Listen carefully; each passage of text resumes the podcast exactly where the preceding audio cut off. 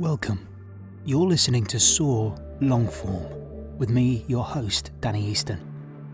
Over the past month, I've had the pleasure to sit down with people whose work captivates, people who push boundaries in their fields, ask questions, and innovate, people who run.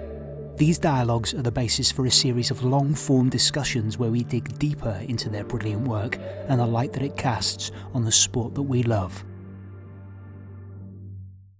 Welcome back to the second part of this two part special with the creators of Long Distance magazine. Today's guest is a director, a photographer, a run crew founder, and restaurant owner who, alongside Jason, is one of the driving forces behind Long Distance, a collection of photographs and stories documenting running's response to COVID 19 from around the world. Ladies and gentlemen, I'm delighted to welcome, as the second part of this two part special, Dewey Yen. So, Dewey, thank you so much for, for coming on the show. Really excited to have you here and, and talk all about about you as as an artist and as a run club founder and, and your whole kind of creative output. I'd, I'd love to start in terms of that creativity, your your output, because looking at you on, on social media, it seems like you have loads of different strands and, and ideas and platforms that you kind of work across. Is there one singular thing or a, a singular term that you'd use to describe your kind of creative output? Yeah. Oh man, that's a great question. Throughout my career, I've been asked like, "Oh, what do you do for work? What do you like? What do you do? How do you classify yourself?" And it's uh, it's always been a tough answer for me. There's like the easy answer is I'll just give them what they want to hear. It's like I work in video. I make videos, I edit, shoot, photograph, whatever. But um it's really so much more, I think. Like especially now with the pandemic and where my career is, it's just kind of gone in so many different directions that I can't really say what one there's not real one word that I can easily sum up what I do. Yeah, it's it's hard, and I think also what is interesting as well is that that feeling of needing to concede when someone asks you what it is that you yeah. do.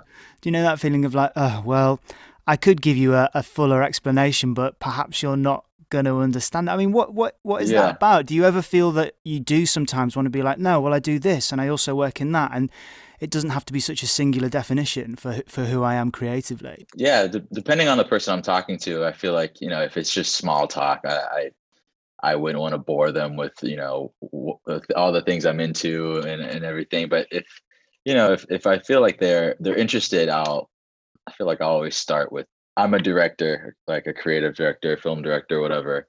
Um, but then you know I'll jump into the food, like oh I have a love I have a burger restaurant, and then I'm also trying to do all this other stuff, and then I kind of gauge what you know their interest and and see.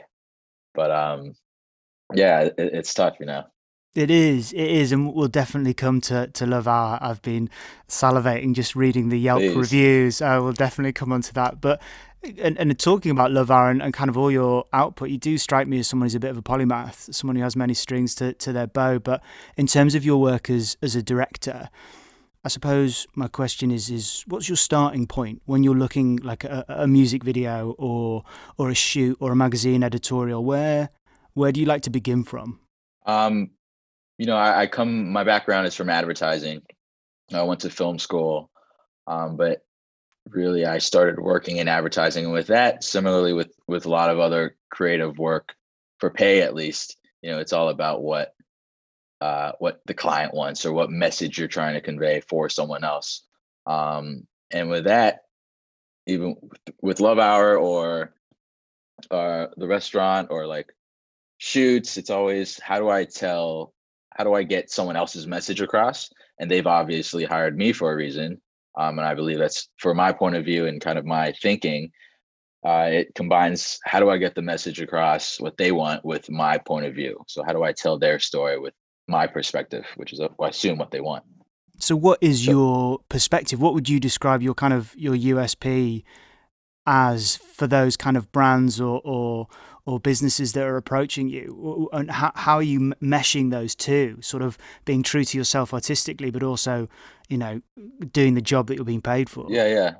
You know i feel like how i view the world is a little bit odd. It's a little weird offbeat um just how I how I was raised, how I grew up, kind of just being not an outcast, but definitely someone who was um, watching from afar and kind of just forming my own opinions and you know little stupid jokes in my head.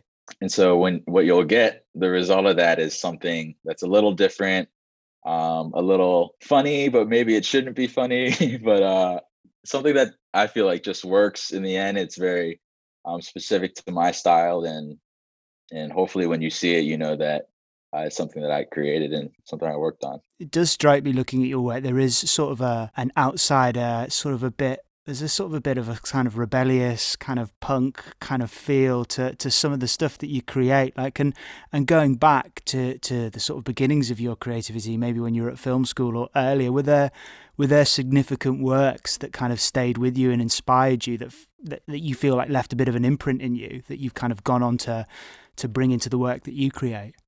You know, it's it's definitely I was definitely a part of a lot of different subcultures growing up with the punk scene, um, hardcore music. But I've as I've grown, I've realized that I wasn't necessarily it didn't necessarily define me. Um, I was just really interested in not specific subcultures, but just subcultures themselves, um, and not kind of being a part of as cliche as it may sound, like the mainstream or whatever, but just seeing things in a different light um, throughout, you know, history or culture or, or whatever. Um, I think just that viewpoint I totally forgot what the question is, but uh the question was, hey, hey I, I get it, man. You, you haven't even had your breakfast yet. You've just woken up. But what I was asking is there was there something specific that that stayed with you? Was it right, right. a movie or like an album or something where you were like, ah, okay, that speaks to me? Because I also appreciate that you don't maybe want to sort of pin yourself down to one specific thing because that's very evident in your work as well that you move through different mediums and different ways of it, expressing yourself as is the artistic way you don't really want to be yeah. defined by one specific thing but was there anything like a like a scene from a movie or like yeah a, a track on a record where you were like oh my god that's kind of opened your eyes a little bit yeah i mean i definitely i don't say it would uh it has specifically influenced me but definitely I was very into like I'm obsessive over a lot of things that I'm just really into, like Wes Anderson. I feel like every kid at my age in school, high school, whatever, big Wes Anderson fan. And then, you know, I'd be I'm playing right now, I'm playing video games a lot. I'm playing Final Fantasy Seven. And I was big into that, you know, just something that obviously Wes Anderson's filmmaker, but video games with incredible stories. Um, anything that's really that's just quality that I find to be very interesting and very well made. I'll just really attach to and kind of obsess over. And whether or not, you know, I'm making stuff with those references or not, I think it's just what carries over is how do I make something that's really good and thought out, well thought out, like like those things. Mm, and making stuff that you know the hope is maybe that other people will obsess over, and I can yeah there's so much like good work quality out there in the world throughout all genres. I know I just mentioned video games and movies, but like obviously music and then food, like having a great, well made burger is to me just as important and special as like seeing a great film. Like I'm really into film, but I'm really into food. And these two are very good. So those inspire me for whatever I want to do. Yeah, and the two aren't. Any of that makes sense? No, it does. It really does, and I don't think the two are the two are mutually exclusive. And I think it is, you know, it's slightly it would be a reductive thing to say, oh, it's just a burger, but it's the experience and the the ritual of it as well. And I mean, let's let's get into burgers. Let's get into to Love Hour because researching this interview, I, I was obviously looking at, at, you and your output, and I stumbled across Love Hour, and then I fell into a, a, a Yelp kind of hole of reading reviews on Yelp of like all the incredible experiences people have been having about Love Hour. So, so for people listening, can you just tell us a little bit about Love Hour, where the idea for that came, and and how it's how it's grown? Yeah, so Love Hour, I feel like this is going to be the most all over the place interview you, you'll ever have. But um, no, I love running, it. I love it. uh, Love Hour is a is a restaurant, a burger restaurant. Me, uh, my co- co-founder of Koreatown Run Club, Mike, started with our other friend and partner Jimmy, who owned uh, the bar that we used to meet up at for runs. And so that was kind of where you know everybody met and everything started and an opportunity came up for us to be partners in in the new restaurant love hour which we definitely accepted and, and we're very excited to do without having any knowledge or background in the food industry other than we like food you know who doesn't? Mm. but um so that's how that started and we kind of wanted just to take you know if we can if we can start a run club without never having ran seriously before um can we do that with with food?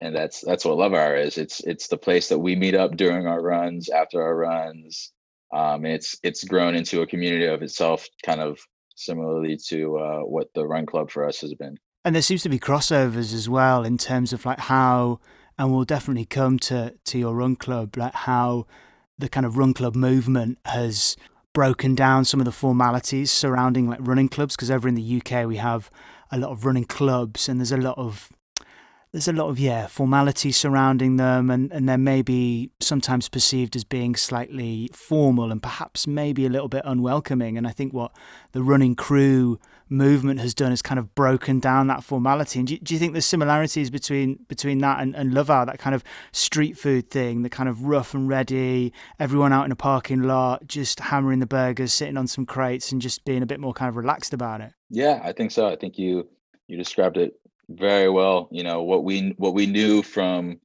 you know the running crew, the running culture scene. Um, it was all about community. Um, it was all about the people. It was all about you know I use the word quality a lot, but you know quality people, and we try to do that with Love Hour. You know, just have have a space where it's not it's not some five star sit down restaurant. It's just a place where you can go have a bite to eat. It's weird, but feel like you belong to this community with it's just a restaurant you know you just go and you know grab a burger sit down but i feel like um it's there's something more to it than just you know having a a, a, burger on a weekend or whatever. It's it's you go there and you you feel something and that's kind of the environment we try to set like with the crates and like the street market night market street food vibe. It's where i would want to eat after a run essentially you know? Yeah and i think i think especially now and especially what what we've been through, and particularly what you have been through as, as an American over the past four years, I think the the the sense of, of needing community, be that through a running crew or or through street food or, or whatever it is, like I feel like that is even more important now that sense of community or, or kind of re-establishing or, or developing a community within your local area. Because it, it strikes me that you're love for, for Koreatown, where, where you are and where you're based, it, the, the, love runs deep. Is, is that a fair thing to say? Yeah. Um, I wouldn't, anything I do, it would feel wrong if it, it didn't include, you know, the people that I'm around in the community. So, and that, that goes with the Run Club, goes with Love Hour, and even with the magazine. But yeah, and it all, it all stemmed from my, my partner, Mike, who, who I started the Run Club with in and uh, our love for the community, especially his love for the community. He's been here a lot longer than I have, um, and you know he's he's been a, definitely a voice for the neighborhood, and I just kind of just try to replicate that as much as I can. So let, let's get into KRC. Let's let's get into the we're kind of working backwards to go to the beginning almost. But the Koreatown Run Club, when because you came to running relatively late. I mean, that yeah. feels like a slightly stupid statement because it's not about when you start running, really. It's just you become a runner when you do it. It doesn't matter whether you've been doing it for 20 mm. years or, or, or, two years. But relatively speaking, you you were a, a new runner. And then you decided, along with, with Mike, to, to create this this crew. Where, where was the where was the impetus for that? Where, where did the idea come from? Yeah. So as I said, Mike, you know, he's uh, he's big in in the the neighborhood and we i came to him with an idea of starting a soccer club football club kfc um, I'm, I'm i'm big into football soccer and I, I love playing it and i just wanted to play it more. And i said hey let's just do like a pickup game every week and just see what happens. And so that's where the idea initially started and it was you know there's a lot of permitting involved and it was very um, it was a lot more difficult than i thought it was just to play you know an organized game of, of of soccer. And so I went on a job to Haiti and it was it was for the North Face and I was filming maybe like 18 runners run across the country um, in seven days. And I saw that and I think that was like firsthand, like this is what running is, you know, like these guys are obviously running insane distances, but they were 18 strangers. They had no idea who each other were, you know, stuck in this stuck in this bus, the school bus ship driving them around Haiti, running, running during the day, sleeping together at night, and these like on the floor. And it was that sense of community. I was like, this is what this is what we need in back home. And so we kind of shifted the um, the football club to a running club, and we had no idea. We I never ran more than a mile in my life, and we found a friend. You know, just made a route, posted it on Instagram, like, "Hey, let's meet here, three miles." Um, maybe 28 people showed up the first time, and we asked them afterwards, like, "You guys want to do it once a month, once a week? Like, what do you think?" And they said, "Let's do it again next week."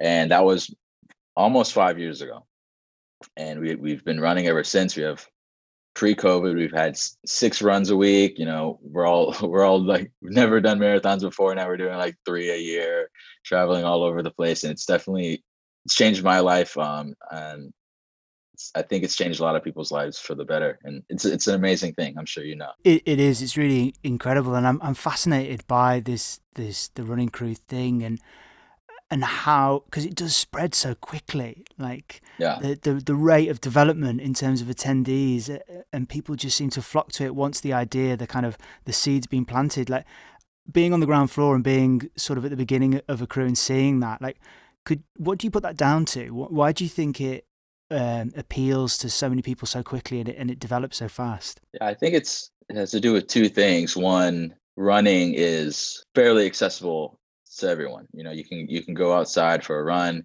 You might not have like the most expensive shoes or the right gear or feel like you fit in with everything, but you can you can generally just go outside with whatever you have and, and go for a run.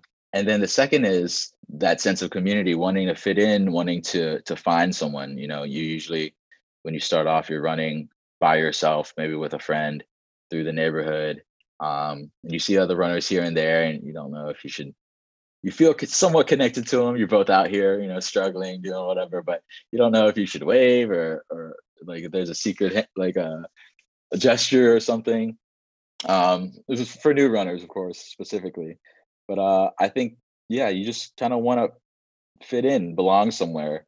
Both if you're a new runner or a more experienced runner, finding other runners like yourself, and just finding that sense of community, which I feel is so important, especially like you said now, um, and I, I think those two things combined is just you know it's it's it's bound to take off. And it does like you say it does kind of forego that that feeling of awkwardness when you perhaps are on your own and you cross another runner and you don't know what the kind of the collective kind of expression is. And we, have that in the UK and I find that interesting within the UK there's definitely a, a north south divide as to whether or not you'll get the runner's nod of like the yeah. kind of the tilt of the head to say hello. And it's definitely more uh, prevalent in the north of England I found as a northerner than it is that it is in the south. But for you as a runner because I know Mike your co-founder has stated how much he hates running like and how yeah. much he, he, he really didn't enjoy it for, for you have you found that it's it's changed your perception of the sport and how you felt about it before you started the crew um I I definitely didn't think that we would I would still be running. You know, like five years later, if I were if I were just to run for myself uh, by myself for a month, I feel like I would be over it. Um, but it, it is that that's what I get after running and before running, well, mostly after running, that um, that makes me continue to run. Um, for me, I'm on the same page with Mike. I'm not the biggest fan of the act of running during a run, the motions, the the stress, the everything, but it's how you feel after. You know, it's it's um, you know, wow, that was a good workout. Now I can now I can hang out with my friends. You know, we we struggled through this together, and now we can just decompress and and enjoy all the good things about it. Um, but yeah, I, yeah, I'm not the biggest running fan necessarily, but obviously I've been running for five years. Um, so I don't know what that'll tell you. no, it's interesting, and it's interesting you saying you didn't see yourself still running five years ago when you started, and looking at looking at the Run Club and maybe looking at like Love Hour as well. Is that is that part of your kind of approach to projects that you kind of don't think long term so that you kind of just throw yourself into them and just sort of see see what happens, kind of throw something against the wall and see whether it sticks. Is that is that kind of how you would approach something like that? Yeah, I feel like now I think uh, we have a better idea of what can work and how we can make things um, work better. But I would say, you know, before the run club, before this whole, yeah, before the run club, it was it was a lot of projects. If I wanted to do something, you know, we would just do it, um, and maybe it works, maybe it doesn't. But I think now that with the success of the run club and and how it's changed my life and Mike's life, I think that was kind of the formula. We kind of found like the secret to what uh, works for us and not not saying it'll work for everyone but i think we definitely need the push of one another mike and myself but also the push of the community and have kind of like-minded people friends around us kind of working towards the same goal whether it's you know working on a burger or training for a marathon. And how has it how has it changed your life since the beginning of the of the crew? Yeah i mean it's it's opened so many opportunities. It's it's one of the reasons why it's hard to define what I do for for work now or just like in general. Um, you know, at first it was easy to say, "Oh, I'm a photographer, I'm a I'm a creative director, or whatever," but now it's, "Oh, I'm a I'm a photographer, but I also will, you know, go to Shanghai and run a marathon and go to Love Hour and run this restaurant, and it's it's it's been amazing. Um, something I never thought would would come from just having from running. I think that's the really exciting thing about all creative endeavors is that you ultimately never know where they're going to lead to.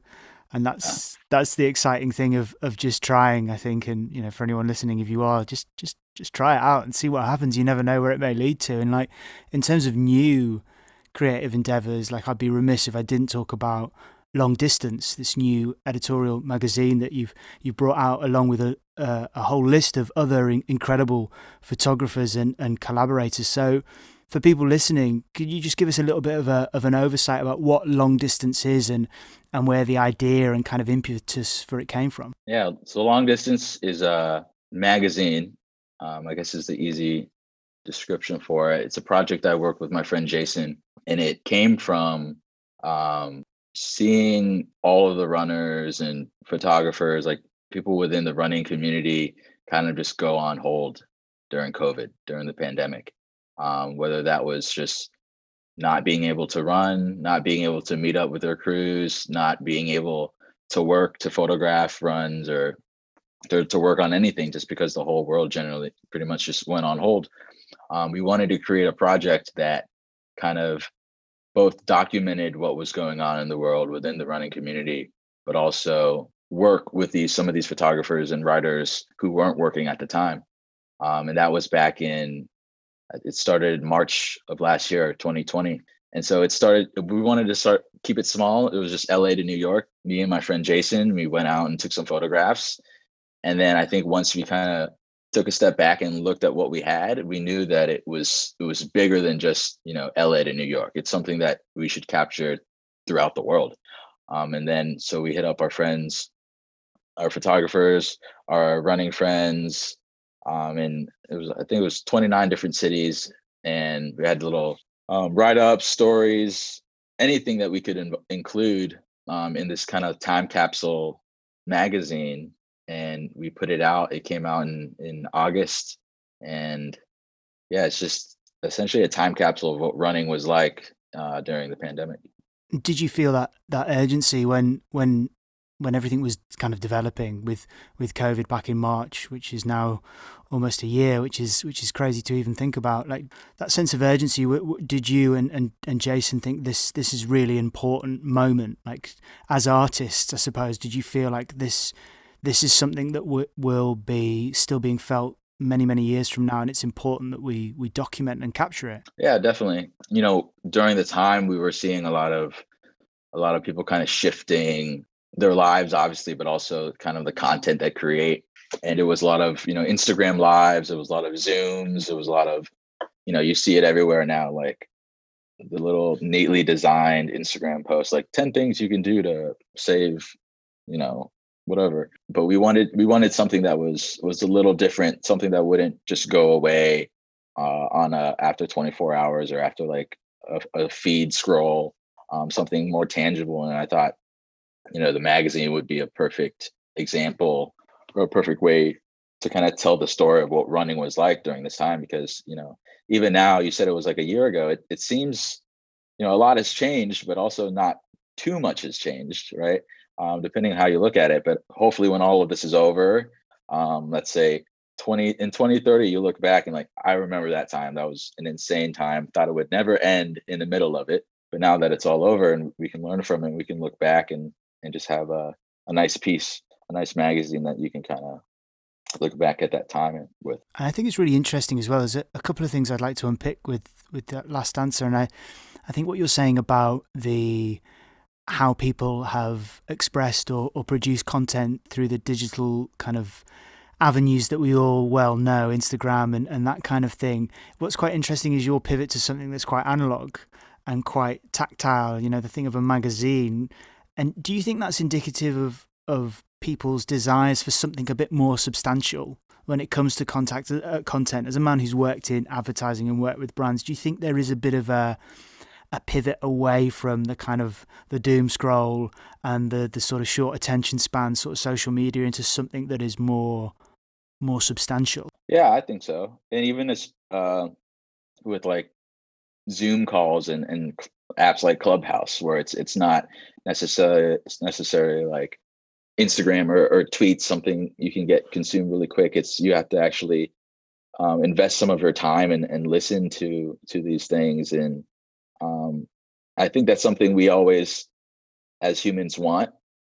But the way technology has has grown, we we've essentially had to adapt to you know uh, an Instagram post to a 24 hour you know instagram story to 140 words like it's just getting quicker and quicker and quicker. And as a collective as um, it's it's hard to just get everyone to say no we want to do you know we want print magazines you know?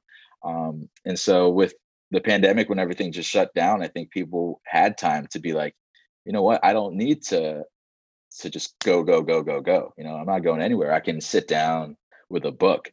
I can read a magazine. I can you know listen uh, to uh, a, po- a podcast without driving you know without doing all these other things. So um in a way you know the pandemic definitely i think op- slowed things down for the better. Um i think people are now more aware of you know i don't need to go consume you know all this content all the time. I can just sit down and and and and relax a bit take take some time there's all the time in the world. Yeah, it definitely did feel that there was a shift to to to slow down, and and it's really I think it's also really important to highlight the positives that have have come out of what has been a a, a really horrible situation.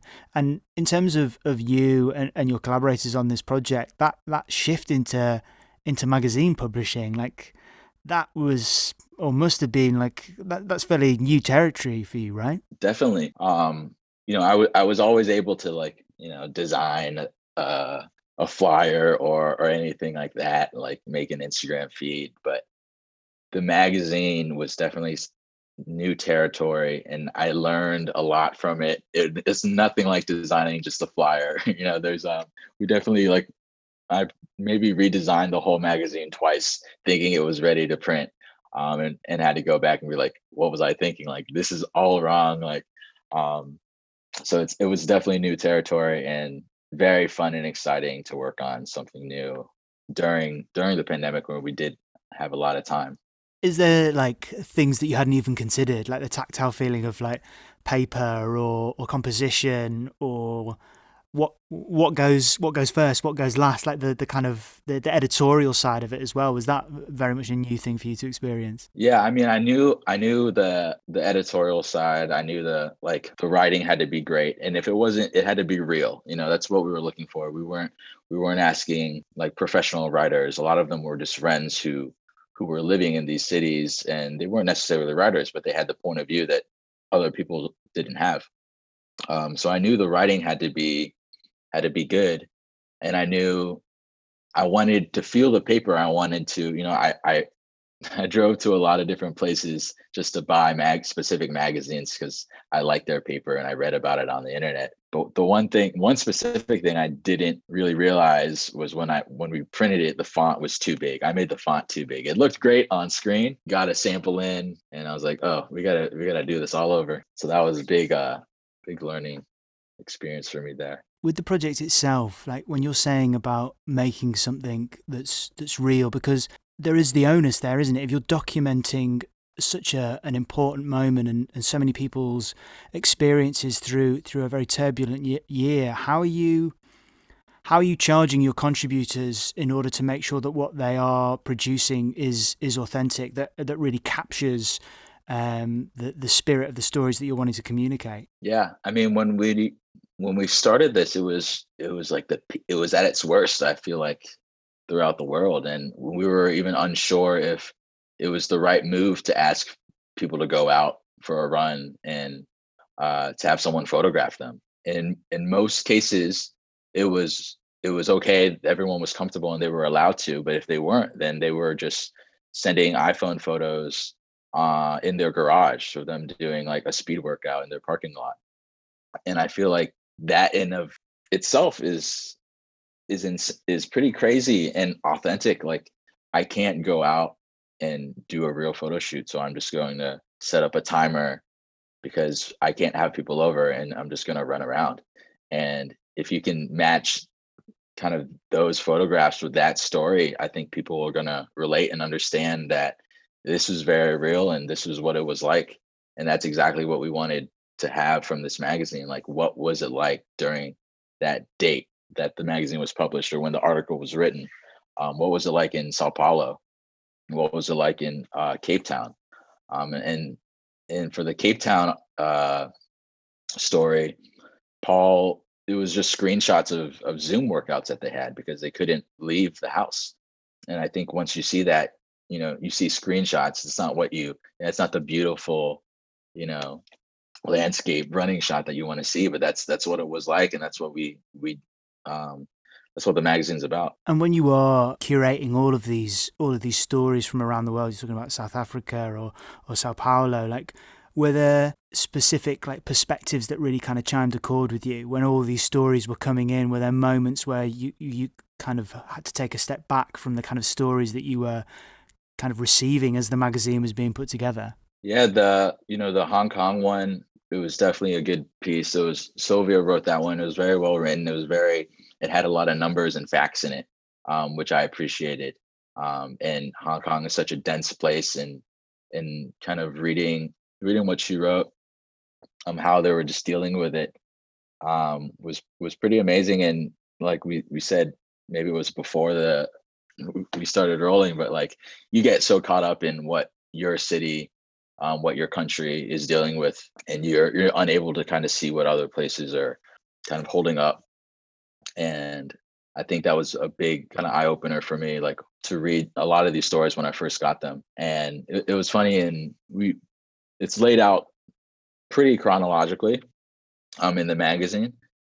Uh, but the the first uh, write up was from Shanghai, and I remember getting that. It was very hopeful, you know, because by that time things were okay or a lot better in China. Thank thankfully, but I just uh I couldn't put that first in the magazine, you know, like this is a magazine about running in the pandemic. Oh, things are things are okay. And then it, the rest of the world is is uh is pretty bad. But yeah, there's a lot a lot of different in- interesting stories, especially if you look at the date and the timeline of when they were submitted, like how LA was doing uh, at the same time when how Shanghai was doing um, to how London was doing. It's, it's all very interesting. And I think it'll get more interesting when you look back in, in 10 years and read it. Mm, and it is, like you say, it is a, it is a good reminder to just to, to check in with yourself and realize that it is a global pandemic as well. Yeah. To take yourself out of your own kind of lived experience, which is, is so um, easy to get swept up in because kind of lockdown and quarantine is is the kind of perfect environment for you to become incredibly insular and and not aware of of your of the of the surroundings and what's going on um, outside of your own kind of field of of view. And and looking back and you, you talk about saying you know, when we look back at this period of, of time 10 years from now, as someone who's curated all of these stories, what do you think running's legacy or contribution will be to to this kind of global pandemic that we're we're living through and hopefully we'll be sort of seeing the end of very soon? You know, what I learned from from this especially kind of, you know, this wasn't written in the magazine, this wasn't this wasn't something that was was kind of ever said but just while creating this i've definitely learned that and solidified my thought that you know runners the running community is one of the best in the world. Before the pandemic we would wake up early in the morning train together um, crew support cheer document you know just do whatever we could um, to support one another. And then what happens when the running stops? You know that sense of community is still there um, and that you know when people say it's more than running this was this was the test you know what happens when running no one is running? Do you are you still there for each other? And i think working on this project it's it's evident that the answer is is yes. A portion of the of the funds for this a portion of the profits for this magazine was going to charity. And that was just something that we felt that we had we had to do. Um, and also when we were paying these photographers if they if they had work they were like you know what thank you but i'm going to take the money you give me um, and give it to charity as well or just just give it to the charity like i don't need the funds you know so it's it's more than yeah it's more than running i hate that phrase but it essentially it is it's true so if anything i've learned if there's anything i've learned from this project is runners are are very special people. The community is very is very great, and I don't think you know there's anything else in the world like it. Dewey, I feel like that's the kind of perfect sentiment and note to, to end our conversation on. Um, thank you so much for, for giving us your time, and uh, yeah, we'll be sure to, to link to Long Distance and make sure everyone uh, checks out the, the fantastic magazine and, and all your work. Thank you so much, Dewey. Thank you, Danny. You can find more about long distance at longdistance.world. You've been listening to Soar Long Form with me, your host, Danny Easton, and you can find more about Soar at our website, soarrunning.com. Next time, you know, this is an existential fear or threat, and that explains why in the early 1900s, so many governments begin to actually take this huge interest in physical fitness and physical activity. If you enjoyed today's episode, then subscribe from wherever you get your podcasts from, and I'll see you next time. Thanks for listening.